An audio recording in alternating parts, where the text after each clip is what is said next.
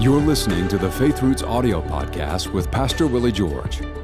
You can watch the full video version of this episode on the Faith Roots YouTube channel. And be sure to subscribe so you don't miss an episode. Now, here's Pastor Willie George with today's message. Welcome back to the Four Faces of Love. We're talking about the first face of love, which is the breadth of the love of God. Let's go to our text passage, which is Ephesians chapter 3 and verses 17, 18, and 19. And as we go to this, I want to just remind you of a law of biblical uh, interpretation. That is, we use types and shadows, but types and shadows don't come first.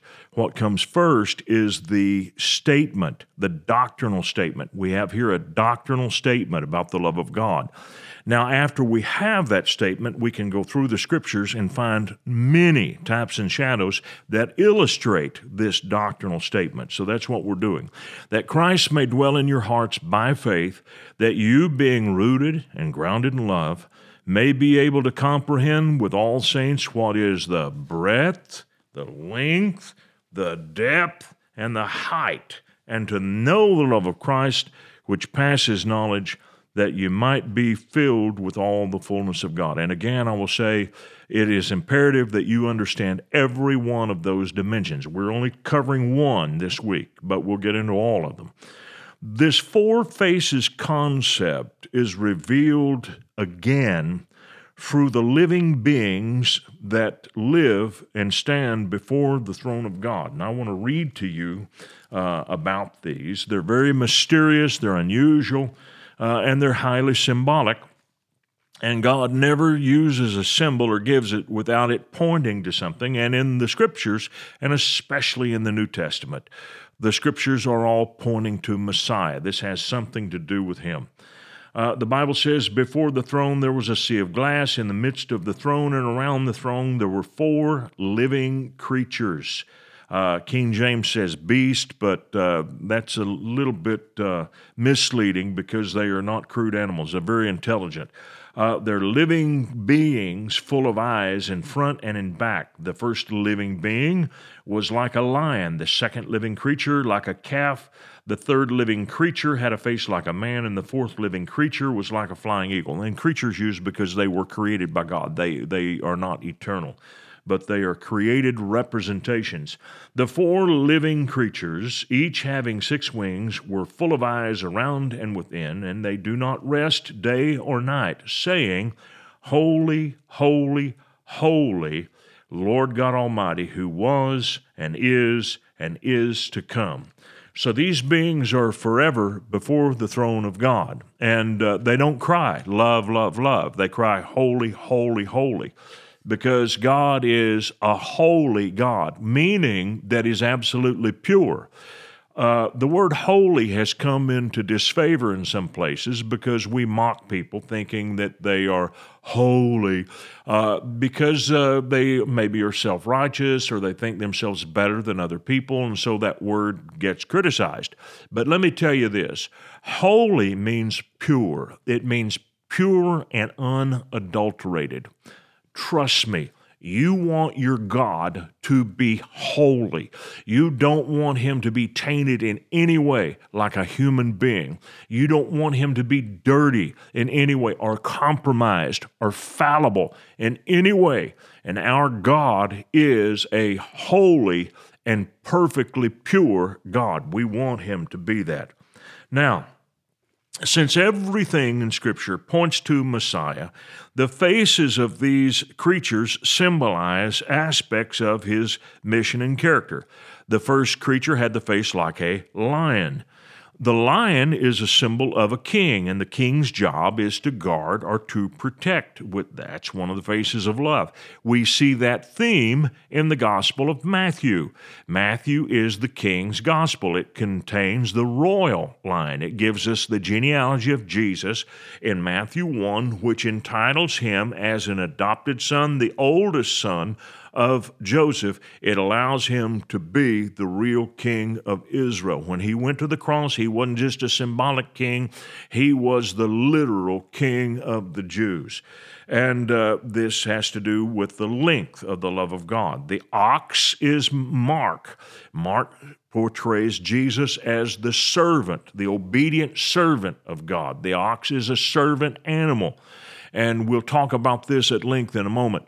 Uh, but we see in Mark's gospel uh, almost no mention of Jesus being called Lord until after the resurrection. And it's not that he's trying to hide that, but his emphasis is on the servanthood of Jesus. And consequently, there is a revelation of great power because servants are not weak. Servants access the power of God. Mark's gospel is loaded with miracles. Uh, there's more bang for your buck supernaturally in Mark than any of the other gospels. And so we see the revelation of the ox, the servant who is great in power in the gospel of Mark. That has to do uh, with the giving, the breadth of God. So we've got the guarding and the giving so far. And then we go to the Gospel of Luke, which is about the manhood of God. Now, see, Mark didn't have a genealogy because a servant's genealogy doesn't matter. Uh, but in Luke's Gospel, because he is the perfect man, he has to have a genealogy. And this one is his physical genealogy because he was physically born of Mary. Joseph had nothing to do with Jesus physically. He had everything to do with Jesus legally, but nothing to do with Jesus physically. That's why the Gospel of Luke has the genealogy of his physical birth, his biological birth, how this all happened, and it is a symbol of the correction of God. Men must be corrected, and that's what we see with Jesus after he was a 12 year old boy and was with the doctors of the law in Jerusalem. His parents were looking for him. The Bible says he went back to Nazareth and was subject to them. And the Bible says Jesus grew in wisdom and in stature and in favor with God and man, meaning that he uh, was, it doesn't mean that he was sinful. It means that his knowledge and his wisdom were enlarged as he submitted to his parents. This is symbolic of correction. It has to do with depth, and we'll get into that later. Uh, then there is the Gospel of John, which is symbolic of the resurrection. Therefore, the eagle is a perfect symbol of that. Now, the ox serves and gives not only in his life, his whole life is dedicated to service. He is a servant animal. Uh, he's not an animal that's really pretty that you want to put out and have pictures of and, and that inspires majesty. His run or lope is not graceful. He's not like a cheetah or a gazelle or any other graceful animal, uh, not even as graceful as the horse, even though the horse can be a beast of burden. Uh, he's not like the ox. The ox is completely uh, servant all through his life. And then in his death, he serves again because his hide is used uh, for different products. And uh, then his meat is also consumed. And so we have the ox serving both in life and in death. And there's a picture of this in 1 Corinthians chapter 9. And here's what Paul says For though I be free from all men, this is Acts 9, or I'm sorry, 1 Corinthians chapter 9 and verse 19. For though I am free from all men, I have made myself a servant to all, that I might win the more. To the Jews, I became as a Jew that I might win the Jews. Uh, to those who are under the law, as under the law, that I might win those who are under the law. To those who are without law, as without law, not being without law to God, but under the law to Christ, that I might win those who are without law. To the weak, I became as weak, that I might win the weak. I've become all things to all men, that I might by all means save some. And this I do for the gospel's sake, that I might be partaker of it with you. Paul is saying, I'm living my life as a servant. I'm not serving for my own good, for my own pleasure. I am serving for the good of others. I'm thinking about others. You know, there are many things that are permissible for us to do, but we need to keep in mind the people that we may influence and uh, the people that look up to us, and, and we're not being hypocrites and we're not acting, but at the same time, we're careful to always consider the people around us. You know, if you've been a pastor, you know there's some things that you are careful about in the way that you teach them. It's not that they're wrong, it's that they could lead people to confusion because they're hard to explain. So you're careful to address certain things at the right time. I pastored a church for about 15 months when I was a younger man. The people in the church did not tithe, and upon my succession as pastor, I developed a sermon on tithing, and I was going to let people have it, and the Holy Spirit stopped me. And uh, I, I, sensed it. I, I, could tell there was no blessing on my study. And I said, Lord, you're stopping me from preaching this. And this is an excellent message, and these principles are right. And the Holy Spirit spoke back to me and said, But this is not the time. You're preaching a very corrective message. The congregation does not know you well. You're going to come out of the chute right now with a, a, a corrective message. They're not ready for it, at least not now and I'll release you in the future to do this. And so I preached on something different. I waited for several months. Then the Holy Spirit came back to me and said, Now you can preach on giving. When I did, the giving at the church rose 400%. And it was because I waited for the right time. I developed a relationship with those people. They saw the good in me, they trusted me, they had learned to eat from my hand, so to speak, and therefore, when I taught them about giving, they were ready to receive it. That's what uh, a loving person does. We serve. Jesus said to his own disciples, I have many things to say to you, but you're not able to bear them now.